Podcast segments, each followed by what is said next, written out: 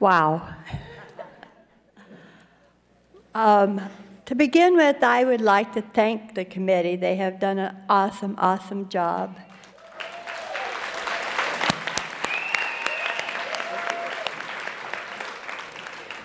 And I would like to thank Zan. You know, my husband and I have been going to the end of the year roundup for 15 years. And this is the first time I've made it to the she thing. It's she thang.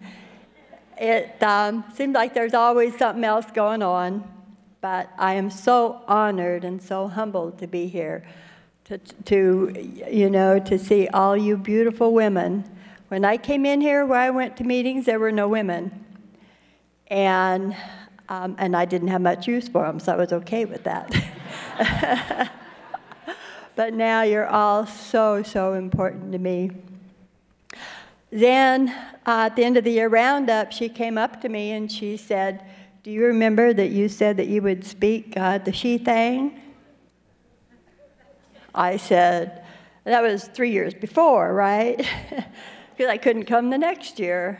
And I said, No, I have no memory of that. so here I am because I have been taught not to say no. I figure God knows where He wants me, and that's where I'm going to show up.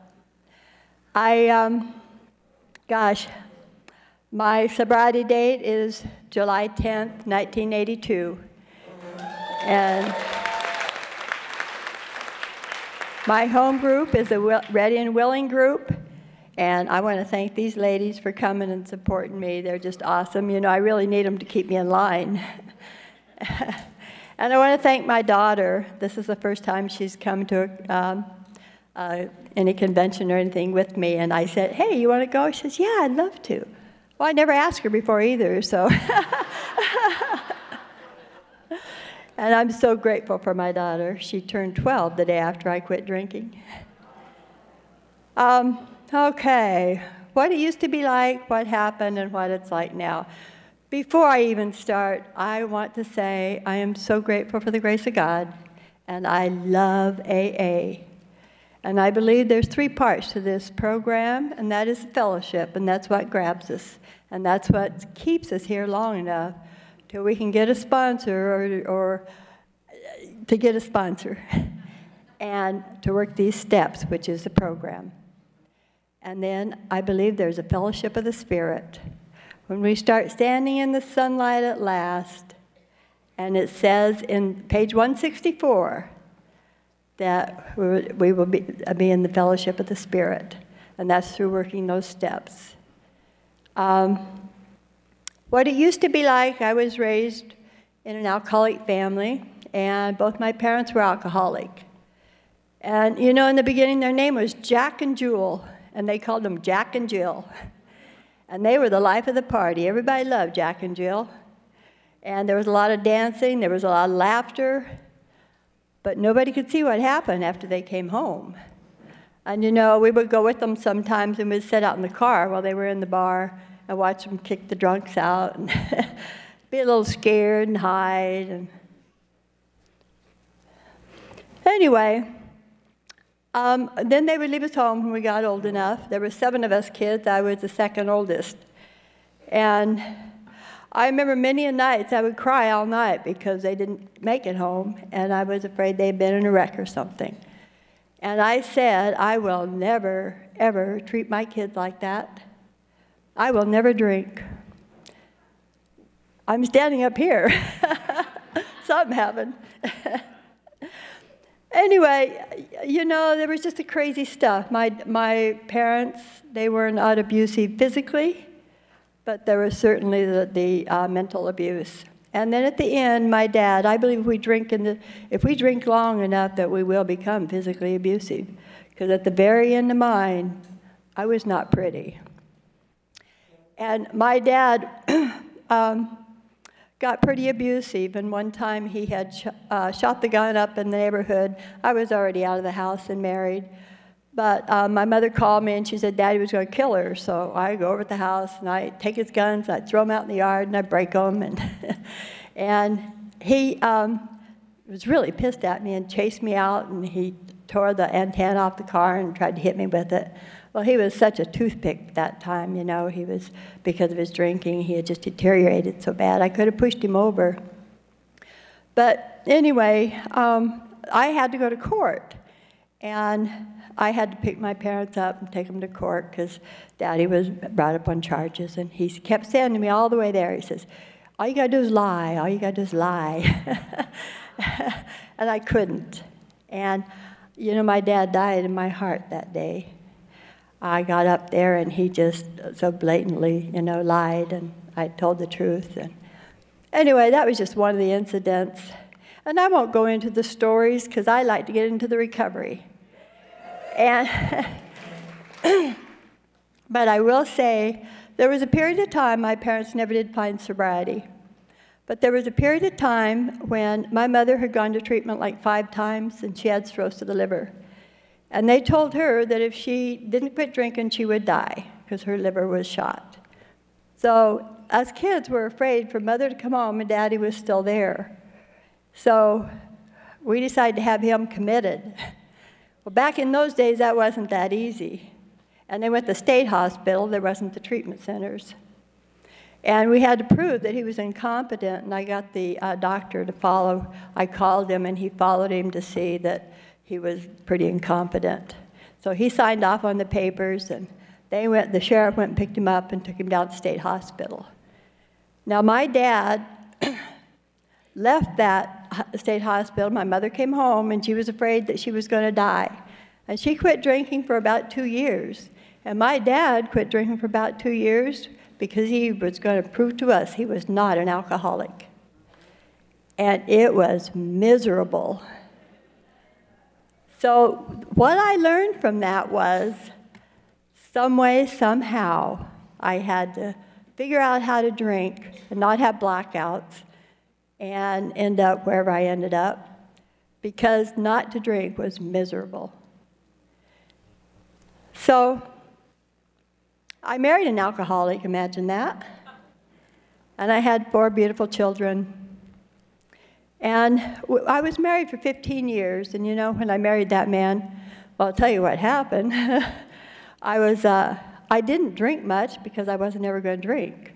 But the first time I drank was a sophomore in high school, and there was the college girls that would come and work in our town. I grew up in a mountain uh, town in Colorado, and they would come and work for the summer. And I went out the lake with them. We went water skiing. But the night before, they started drinking. Well, guess what? I had to fit in, right? So I had a drink, and let me tell you, I had always felt very uh, shy, and I felt like I was outside looking in. People were talking about me. I couldn't talk. I could talk. I felt as good as those college girls, and I was, man, I was all right. Well, the next, I had a blackout that night, and the next morning I got up, and everybody was pissed at me. And they said that I was, this tells you the age, that uh, I, the last thing I remember was reading a Mad magazine upside down. and they were pissed at me because I would not put my cigarette out and go to bed. Now, I didn't drink but a couple of times after that. And one time, I was turning 18, and it was I was senior in high school, and uh, me and another gal was turning 18. And two days before my 18th birthday, we celebrated our birthday, and I had sloe gin. and the next morning, I got up and I was really, really sick.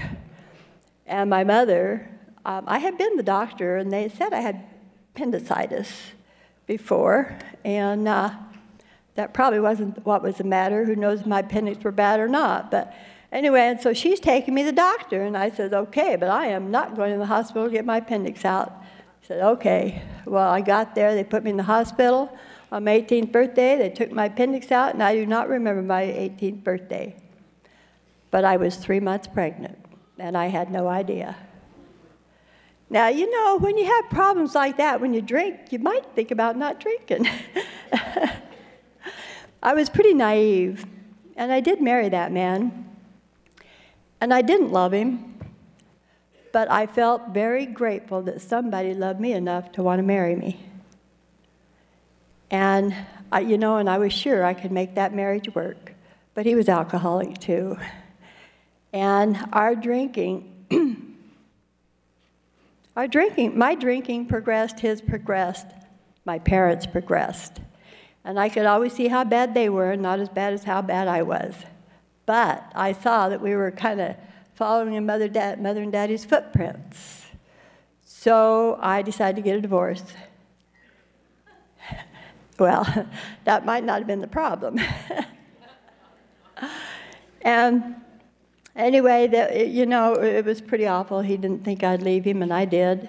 And uh, I had started working, so I found out I wasn't stupid because I'd already got that message too that I was stupid. My brother said to me, he was younger than me, and he says, Thank God somebody married you. Now you got somebody to take care of you. so, anyway, I, I went ahead and I got a divorce, and that small town was too small for, for me and him. And so, two years later, I left there, and a lot of times you'll hear me say, What a blessing. because when I left there, I didn't have all the enablers I had in that small town that would take me home whenever I got drunk. and so I went to a town where nobody knew me. And I got a job in the grocery business because that's what I did. And pretty soon, and I was going, that was my geographic. You know, I wasn't going to uh, drink anymore and going to change my life. And my two younger kids went with me, and the two older ones stayed with their dad. Now, he was the lesser of the two evils because I was a blackout drunk and he seemed to be like a maintenance drinker.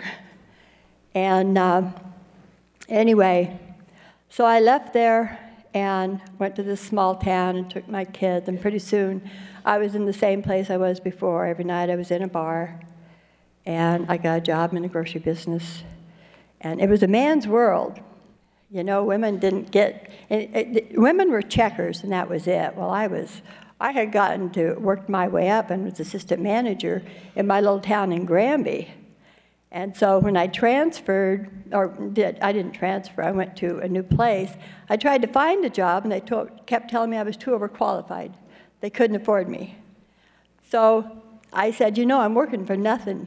I'll take anything. So they started me out, but I did advance pretty quickly. And pretty soon I was up in, I was managing a night crew and and uh, anyway, so they transferred me.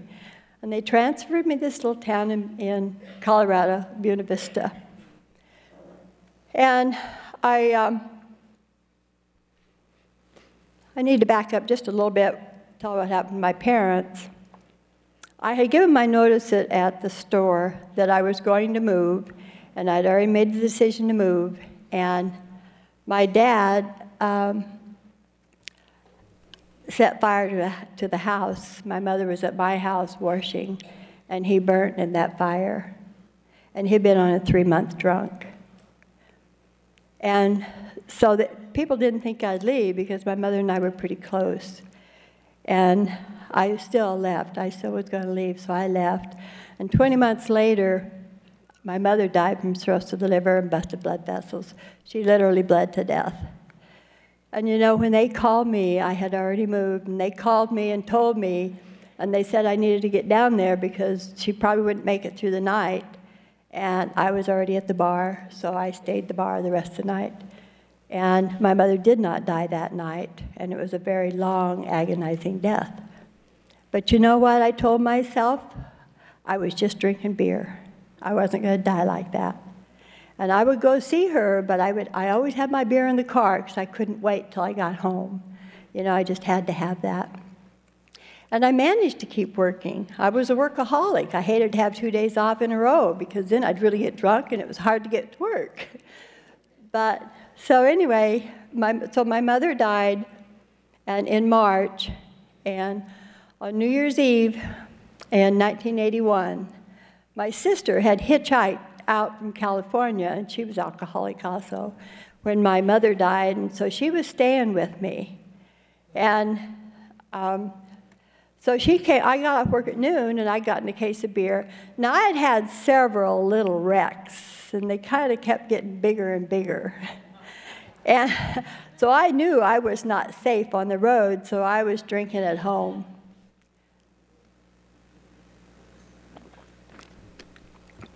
And so I got a case of beer. I went home at noon, and my sister came by. I was already in blackout when she came by. And she wanted me to bring in the new year. So I guess we went. We went to one bar, and then there was a bar next to the store where I was assistant manager. I had gotten transferred to this little store. They had nine stores. And I had a big LTD station wagon, and my sister was even driving that night. But we went in, and I had one beer, and went outside, and I um, got in my car. She was telling everybody bye. And I hit a car, and I drove through the store where I was assistant manager. I backed out, I hit that car again, and I drove across the highway, and I hit the gas pumps at 7 Eleven, and I set my car and the gas pumps on fire. They didn't think I was drunk. I walked across the street on the other side, I guess, and the only thing I remember that night was seeing glass shatter, seeing my car burn, and, and screaming, let me die, whenever they put me in the ambulance. They said it took several people to pry my arms off of that steering wheel because I was just screaming, let me die. And uh, they took me then to do a, a blood alcohol and uh, to the doctor to check me out and I had strep throat. Uh, no, you know, just bruises, nothing broke. And my sister convinced them I was under a lot of stress. So they let me go home with her to my house. and her and her boyfriend took me home. And I remember waking up the next morning and I remembered those flashes of what had happened. And I said, Oh God, if there's any help out there, I want it. I had never heard about AA. So I called mental health and I called drug and alcohol abuse and I made an appointment. But I'll tell you what happened whenever I first got up that morning and I realized what had happened. My sister, I was on the, stayed on the couch and my sister's boyfriend came out of the bedroom and, he's, and I was going to the refrigerator and he says, What are you doing? I said, Well, I'm, I'm getting a beer. I says, I have to quit tomorrow.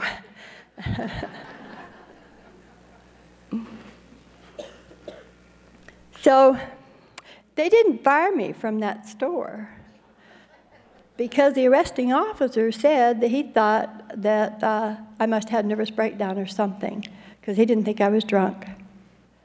So they waited for my blood alcohol to come back to, before they determined what they were going to do with me and my blood alcohol was 3.5.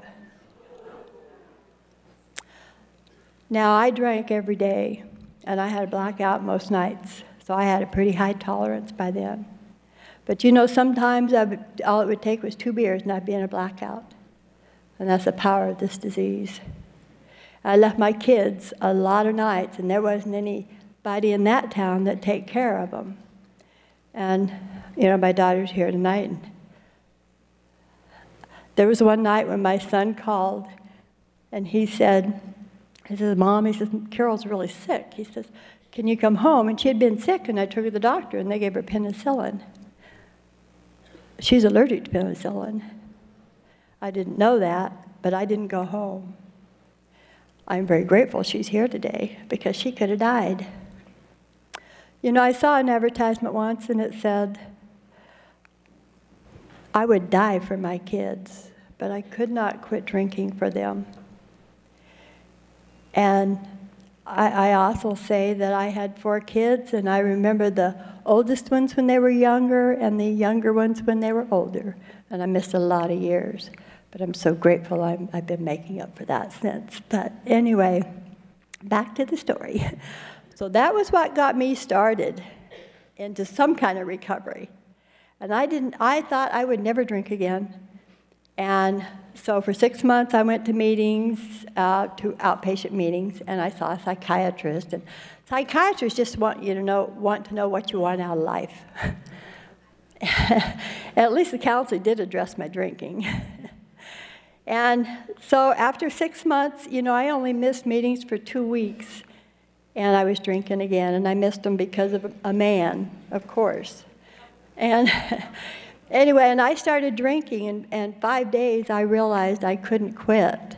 And I called my counselor and I said, I'm drinking and I don't want to drink. And he, he called my, uh, my boss. They demoted me, by the way, they didn't fire me. They demoted me, took my bonus away, were making an example of me. and this was a small town. I had made the front page of the paper and the radio. I was famous.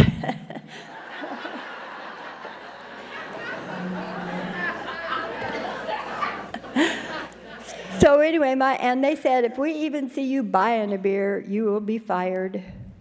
And so when I started drinking, I drove about 27 miles or, to uh, get my beer, or farther if I had to.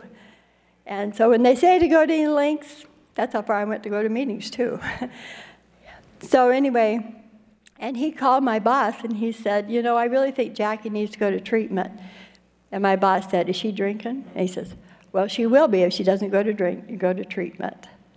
So that I went to treatment, and you know, sometimes you hear a lot about treatment, but that saved my life because that introduced me to you.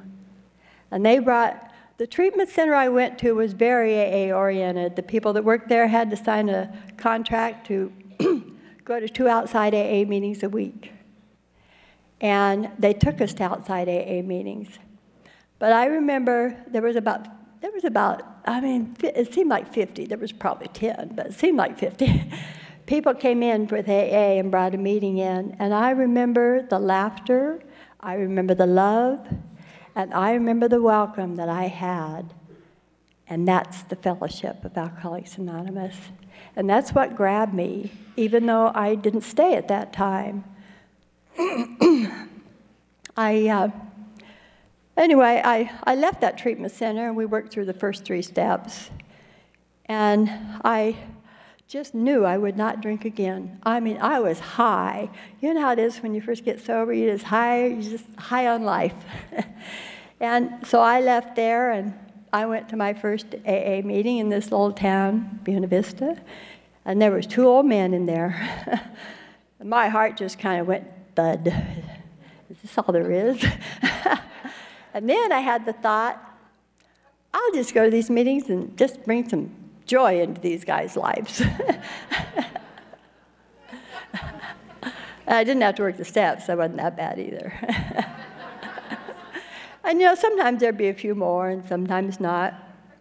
So I had six months sobriety, and this one guy in there had been the GSR secretary treasurer for years. And he was tired of it.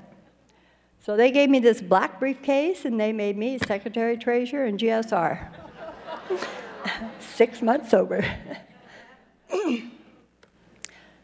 so, what happened was a month later, I started drinking again. and, but that black briefcase had to get to the meeting. And when I went back out the last time, uh, when I relapsed after they made me GSR, I, I uh, will never forget taking that first drink. and it's like I had planned it because I was a blackout drinker. I knew I wasn't safe on the road, so I got somebody to take care of me. He said he'd get me home. I just wanted to get drunk one more time. I was so miserable. And so I, w- I remember sitting in that bar and I had that beer in front of me, and it seemed like minutes and it was seconds. And I took that first drink, and I'll never forget the effect of that. And I pray to God I never do forget it. Because it's like all of a sudden, everything was okay. There was that warmth. And I said to myself, I will just drink until I make manager. And once I make manager, I can get off early every night and I don't have to fight to go to meetings. And that made sense. I say that's alkalogic. well, every night I got drunk, every morning I was going to quit. And that lasted five months. And my. Um, um, my kids left. I was alone for the first time in my life. And my daughter called and she said, have you quit drinking yet? And I said, No, but I will before you come home. And she said, Mom, I'll love you anyway. And I don't know why those words hit me, but they hit me. And I realized then I needed to quit drinking for me. And I uh, went to um, back to the outpatient program. and went back to the meetings. And I started taking Antabuse. Back then, they give you Antabuse a lot. and two weeks later was when I took my last drink, and that was July 10th, 1982. I.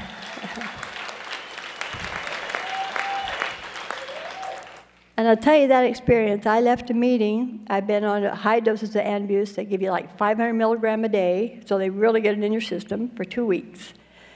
And it had been two weeks, and I left a meeting, and I was so depressed, and I said, There is no hope for me.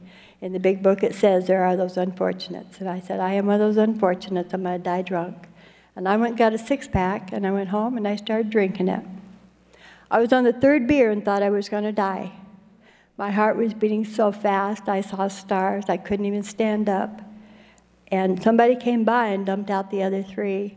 And the next morning, when I got up, I realized I would have drank those other three even knowing I was going to die.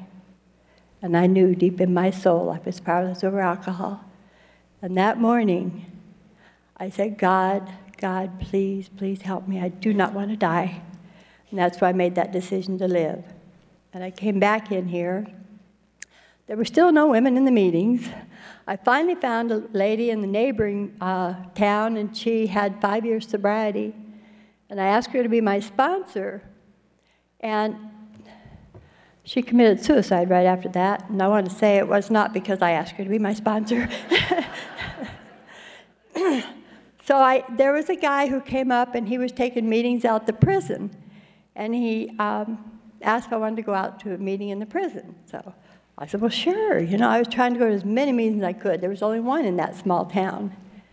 And so I went, I remember the first time I went out there, and I thought I was just going to go out to a meeting, sit there, because that's what I was doing. And they called me up to a podium like this. And I tell you, I thought I was going to die.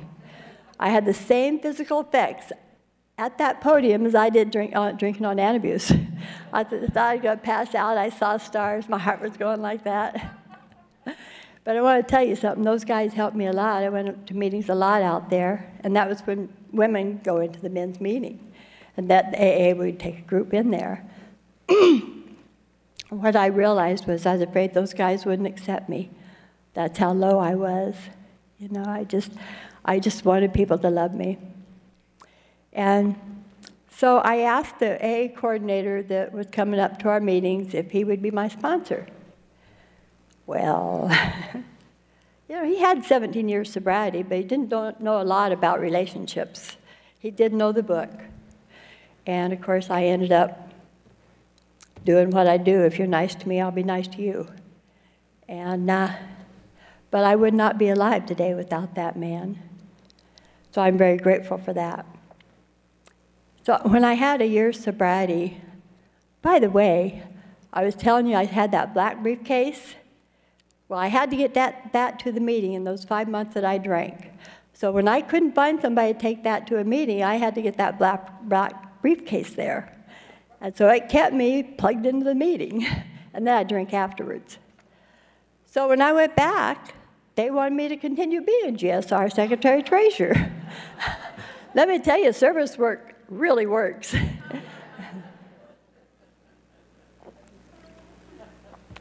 so I went to my first assembly. I had a year's sobriety. And, and there was, um, I thought I was hot stuff, right? I still wasn't working a very good program. I mean, I kind of Mickey Moused it, but anyway. With a man, you just don't do a very good job. and I kept running into this guy, and he kept running into me, and he says I looked lost and like I needed a hug. So, So anyway, he looked me up before he left, and we just exchanged phone numbers. And, and uh, two months later, I uh, was going to the state convention in Denver, and I called him, and, and I said uh, he wasn't going to go. And I said, well, are you going to go? And he said, well, I think I'll go. So I want you to know I'm still married to, the, I'm married to that man today. and we had a long distance relationship, thank God, or we would have pissed it away. and we were both working on ourselves at that time. So, let me see. You know, it's been a while since I've, I've told my story. And um, anyway, we, um, I was still living in Colorado. We had the long distance relationship. And then he decided to move down to New Mexico. And in, in reality, I, he lived in northern Colorado, I lived in southern Colorado, so we, you know, would travel back and forth to see each other. And so he wanted, enough, I wanted to move down there to be closer to him. So I said, okay, but I'm not living with you. I got two teenagers at home. And they were with their dad. And so he said, well, just go check it out. So I went down there. And of course, I was going to work and, and live with somebody else. You know, I was going to live with him. And uh, then I, my kids weren't there, so he ended up, that was really funny because he went down to buy a house and the deal fell through and he stopped at my house in Salida and picked up a thrifty nickel. And he saw this place advertised and so he goes back the next day and he bought this house. Hadn't been lived in in two years. The roof, it rained outside, it rained inside. It was pretty bad. And so that was whenever he wanted to know if I wanted to move down there with him. So I said, Well, I'll just stay with you for a little while till the kids get there. And I went in there, and oh my God, there was spiders and wasps inside. And I remember the first night we were down there, and I thought, oh my God, what have I done? and the kids came down in the end of the summer, and, and Tony, my, my son, he cried all night long and he just did not want to stay there. And I said, honey, I said, just stay one semester. And if you want to go back, you can go back and live with your dad. And because the other, two other brothers lived with him. And uh, so he stayed. And he said to me later, you know, that uh, he was so grateful that I had made him stay because he learned more in that short period of time. He was a freshman in high school, and Carol was a sophomore, and there was 1% Anglo in that school. And they, I think they got a lesson much more than what the school books taught them. and so anyway, they ended up being, you know, pretty popular. Carol was six foot one, basketball player. She was taller than anybody. And Tony convinced him he was really smart, and he became class secretary or vice president. I mean, so, so you know they did okay, and they learned a lot, and we had a wonderful time. I loved New Mexico, new relationship, new sobriety. We were two years old. I was two years sobriety when we moved down there, and we were old timers. in this small town, there was no meetings, and we ended up starting a meeting. And I ended up start. I worked in a detox halfway house, an outpatient, and I loved it. And I became the halfway house coordinator. Knew nothing about it, but you know, I, I learned how. You guys teach me how to ask for help. And I, around the state, you know, I would talk to the people that had successful halfway houses and what they did, and they helped me. And ours was very reputable. And we had uh, Tony graduated from Buena Vista, and he moved to California with his brothers, and they were all out there very successful. And uh, Carol graduated there, and everybody came out. You know, my grandfather had been a school teacher, and uh, he taught all the classes, you know, in one school. And so high school graduations were a big deal in my family. You never heard about college, but high school, that was it. And we lived in this, it was a small town in rural New Mexico up in the mountains. And anyway, everybody came down for Carol's graduation. And they hadn't all come down for Tony's. But um, anyway, it was just really a big deal. We roasted a pig, and, and it was just really awesome. And uh, the next day, everybody was leaving. And Carol and her brothers had gone down to the airport, and Tony was going to Colorado for a graduation. And I get a phone call, and they said, There's been an accident, and that there'll be a policeman there to talk to you. Now, all my kids were on the road. I didn't know who had been in the accident, and they didn't tell me. And nobody ever showed up. And I worked with a lady whose husband was a chief of police. And I called her and I said, Maxine, I said, they said there's been an accident and I, I don't know what's happened. And, and so she was trying to find out. And it was the Rio Grande Sun, the paper, that called me and wanted to know the details of the accident. And my son Tony had been killed. And you know, I said, I went from the happiest day of my life to the worst day of my life. My Carol graduated, all my kids were doing good. She was getting ready to go to modeling school at the time. And, and the next day, Tony died, and that was the worst day of my life. I hurt so bad. I thought that pain would never, never go away. Now, I kept going to meetings. I didn't have a sponsor. And I leaned into that, uh, those meetings, and, and that people from AA just put their arms around me and just hugged me and just carried me. And I was seeing a counselor and uh, a, a grief counselor. And she suggested Elisabeth Kubler-Ross had started this uh, hospice program in northern New Mexico. And she suggested I start taking some of those classes to help me deal with my grief. So I signed up and I was in my, the class and, and we had to go around and tell why we were there. So I told them why I was there and there was another lady there and, and she said that she was in the program. I didn't know she was in the program. She didn't know I was in the program. And she said her sponsor had said to her one time, I want you to think of the worst thing that, that could happen to you and times it by 10 and know you don't have to drink. And she said the one thing that she thought of was her daughter. Something would happen to her daughter. And she said, Here she saw me, and I uh, wasn't drinking, and I had lost my son. And this was almost a year after he died, still in a lot of pain. So, anyway, we were talking afterwards, and she had like 17 or seven years of sobriety. And I asked her to be my sponsor. And Mary Thayer is still my sponsor today. It's been 30 years.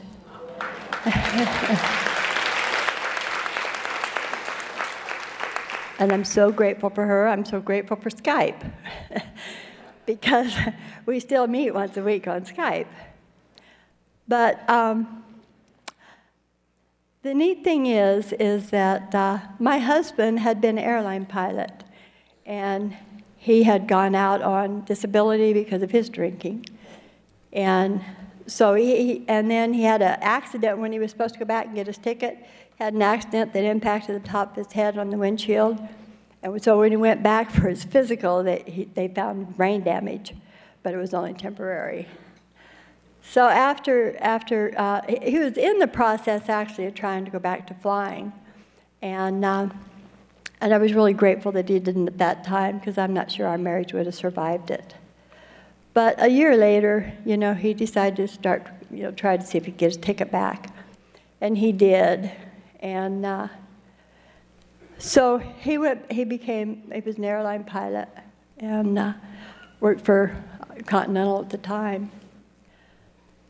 So, you know, I continued to work on my grief and, and to go to those hospice classes. And uh, I was still working, but I lost my passion for counseling. It was like I just didn't have the, the compassion that I had had before. And uh, I, I needed to heal myself. So I quit. I took a year off and never found it necessary to go back. and, and Dave went back to flying, and that was just, that was a whole new world, you know, a whole new world. It was just beyond my wildest dreams. and uh, today, you know, one of the reasons why I can still have my sponsor is because he was with Continental for over 25 years, so we get to fly for free. So, you know, um, but I want to tell you, um, I'll skip ahead. Um, he wanted to, he always wanted to move to the Pacific Northwest. And we lived in this beautiful place in northern New Mexico, perfect place. And uh, anyway, I said, he came home off, off a trip, and he said, uh, um, uh, he, he was still talking about it. And I said, well, let's do it before we get too old. Well, he immediately gets a map out, draws a circle around Seattle and a circle around Portland, because he had to be pretty near airport.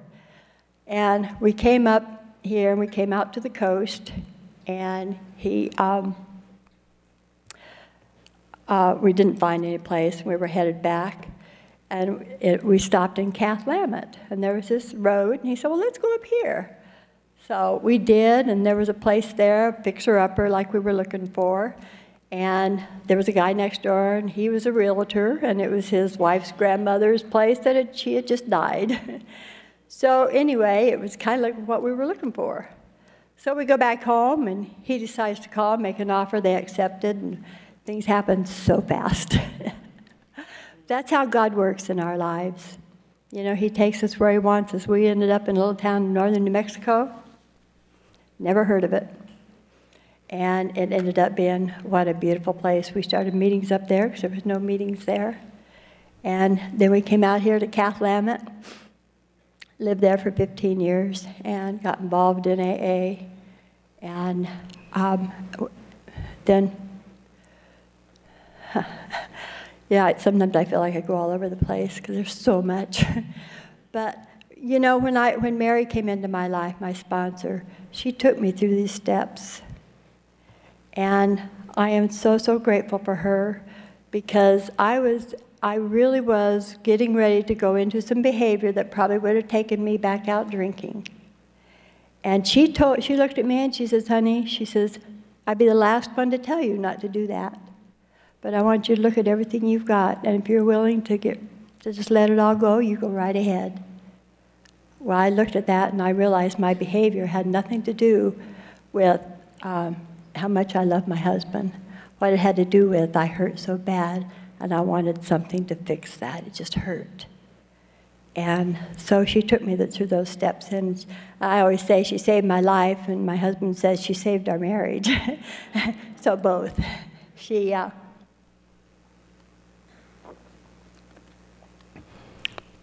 I believe in these steps. I work these steps at least once a year, if not more. And, uh, and I'm so grateful, grateful for the program because it continues to enrich my life. It continues to help me grow. And you know, I'm a seasoned beginner.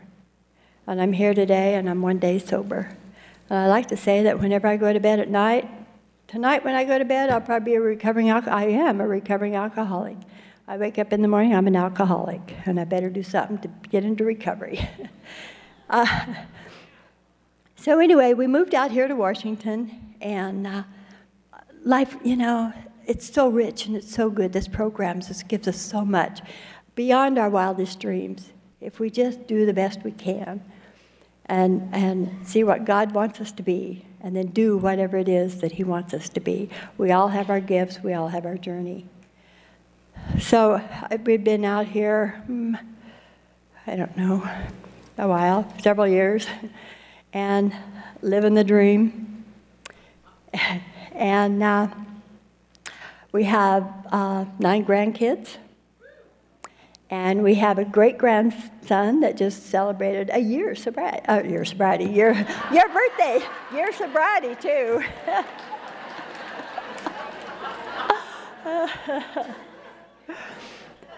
anyway, in 2009, first I want to say, you know, I, I, told you that we go to the end of the year roundup.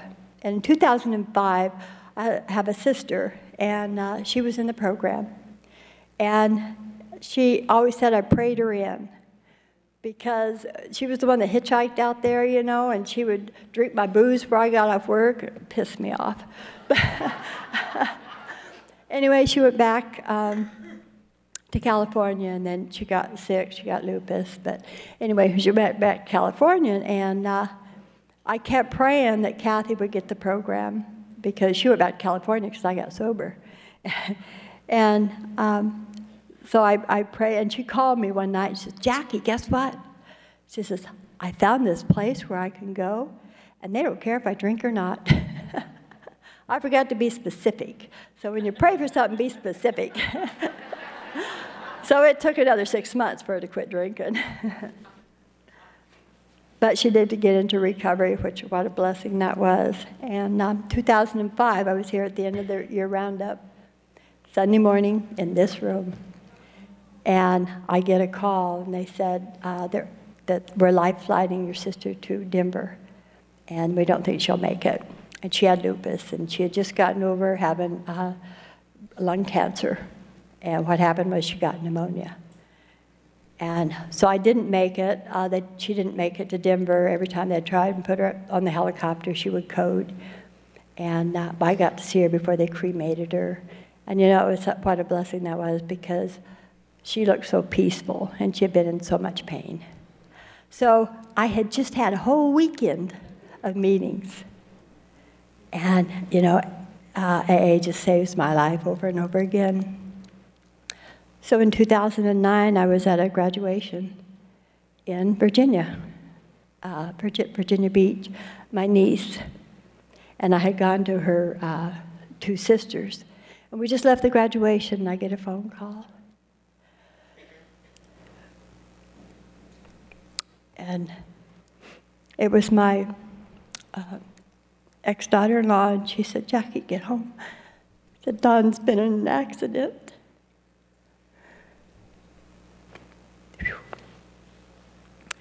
So I, she said, they don't think he'll make it. It was his 45th birthday. I just talked to him that morning. And, you know, I went right to the airport and they couldn't get me out. Uh, they did get me out that night, I had to spend the night in, in Newark at the airport. And I want to tell you, my, you know, my son had a, uh, there was a man who made a U-turn and hit him. He was on a motorcycle and he was going home. And his uh, kids and his girlfriend were giving him a birthday party. And the lady, there was a lady at the airport and she saw me crying. And she came over and asked me if I was okay. She had lost a son on a motorcycle accident. Yeah, that's God. Whenever I got that phone call, I dropped my phone. It broke my phone. She let me use her phone. And so I made it back, but I didn't make it before he died. I, uh, yeah. Anyway, we went to his house and, uh, and of course started preparing. And, and my husband and I knew we needed to get to a meeting. And so we looked at online and, and we went to this place where there was supposed to be a meeting. They had never had a meeting there. I get back home, you know, you don't have the energy to do anything. And I called my sponsor. She was in Maine. and she said, Have you been to a meeting? And I said, We went, but I said we couldn't find one. And she said, Well, hang on. she said, I'm, I, I'm going to call Mickey, Mickey M and uh, he'll, he'll, he'll be able to call you and tell you where to go to a meeting. So she called Mickey, and he called me, and, and he told us what meetings to go to, and my daughter took us, and, and we went down there, and everybody there put their arms around us, and they hugged us, and they held us.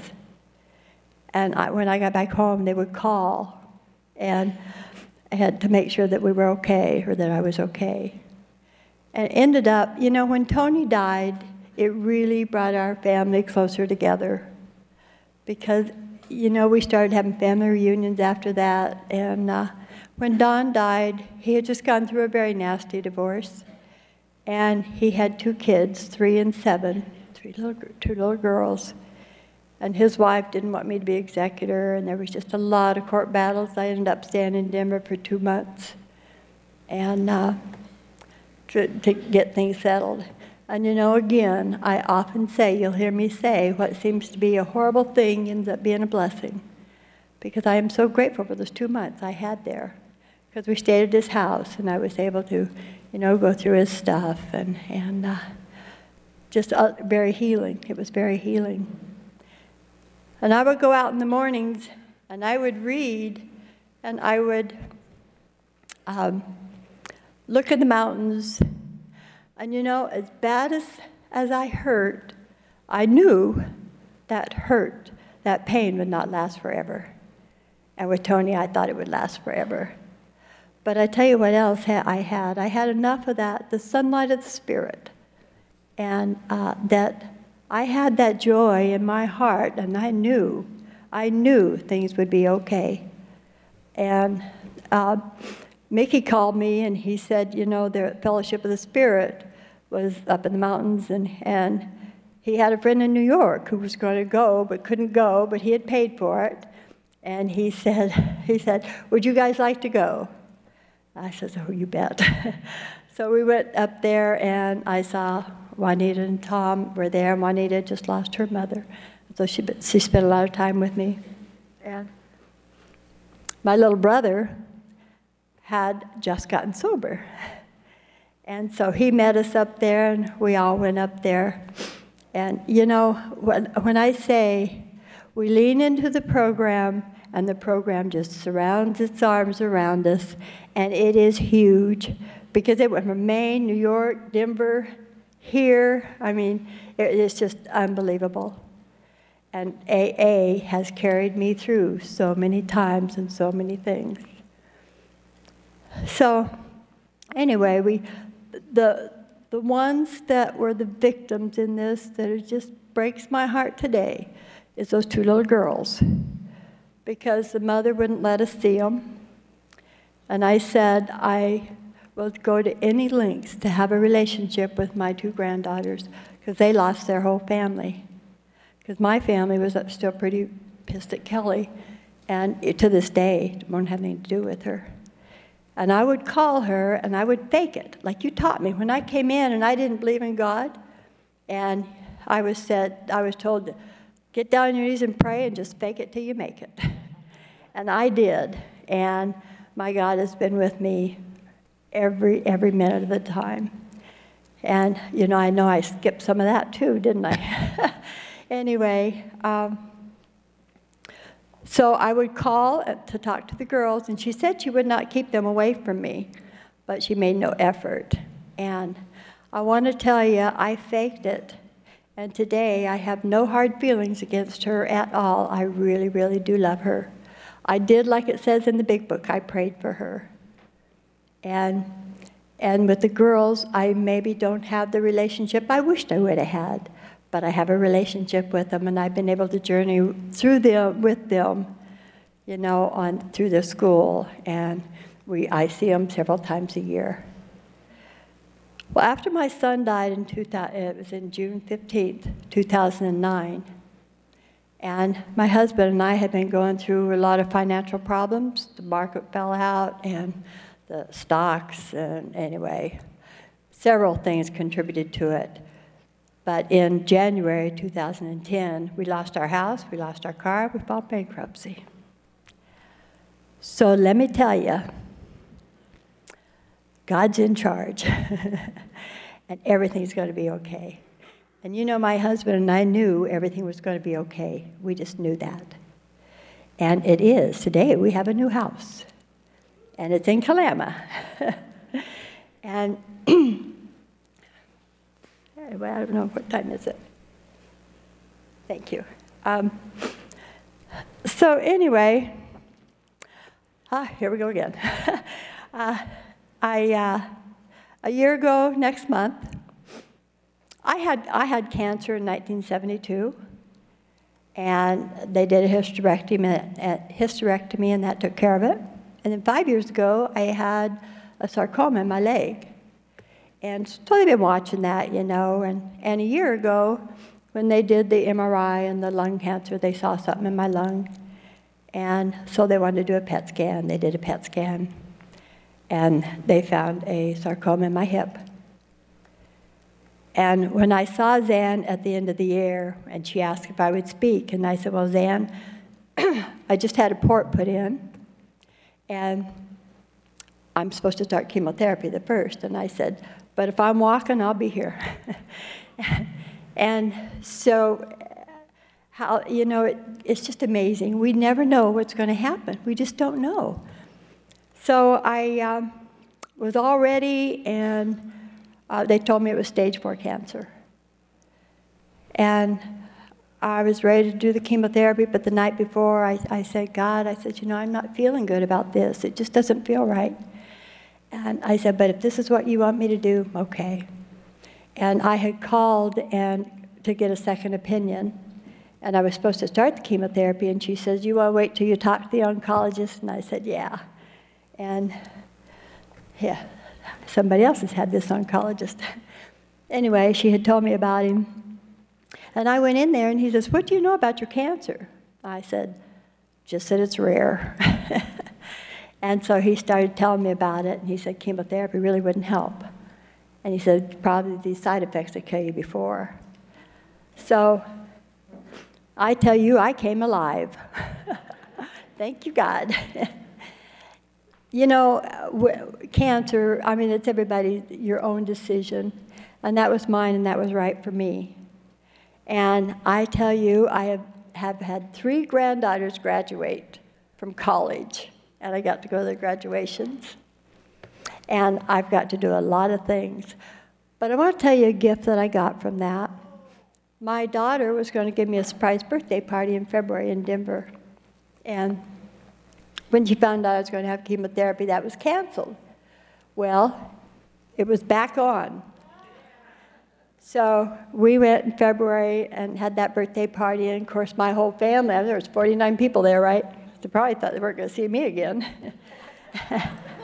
so everybody showed up all over Nebraska, everywhere. And in uh, March 27th, my younger brother died. Now, the whole family got to see him. It was very, he had a brain aneurysm. He was very healthy. He did yoga, he ate right, did everything right, and he's 10 years younger than me. It was three days before he would have celebrated 10 years sobriety in this program. I remember part of his story. He called me and he told me. Now, him and his, he had an out of body experience. I'm going to tell you this because he's not here to tell you. and when his two kids were younger, and they, him and his wife were playing poker and drinking, and the two kids were sitting on the couch, and he saw himself on the couch and mother and daddy playing poker. And he decided he wasn't going to do that to his kids. So they didn't drink for almost 25 years. And then they started having a little wine with dinner. And within two years, my brother was a full fledged alcoholic. People did not know it because he would take it in his thermos to work, and his family thought he was going crazy. So he finally told his wife, now they were in Al Anon all these years. And, he told his wife, and she left him.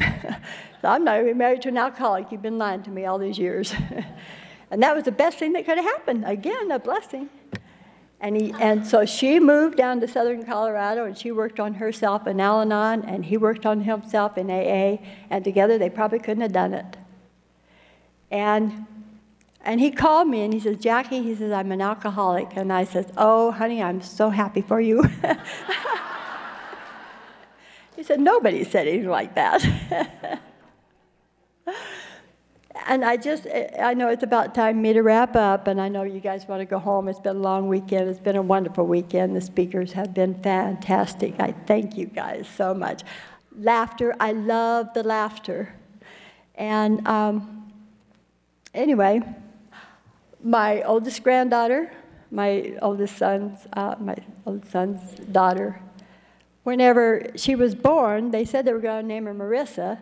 But my, my son had, I mean, my husband had two daughters, and uh, they were going to name their daughter Marissa, and they're only two days apart. They were born two days apart. I thought, that's really weird. So I go down there, and, and he keeps shoving this paper underneath my nose. And I said, What are you doing? He said, I had to get her a uh, Social Security number. He, said, Mom, look at it. I said, I want to see the baby. and I looked at it, and it says, and her name was Jacqueline Fay. I cried. What an honor to have my granddaughter named after me. And, you know, it's not even something I even thought about. But boy, what an honor. And uh, I love my kids. I love life. I am so grateful, just so grateful. And this last year, you know, God, I was thinking of the sunlight of the Spirit this morning, and the sunlight. Um, sometimes you have the dark, sometimes you have the clouds, and sometimes they get black. But that sunlight is always there. If we stay in the program and work these steps, my sponsor says sometimes I don't know what to work the steps on. She says, Well, whatever you're gathering the posse on. and you know how many times I worked it on my husband? Let me tell you. that man, we've been married 33 years, and there's never been a day that he has not made me feel special. And I want to tell you, he works his program, program and I work mine. And he may have a Mickey Mouse program, but it's his.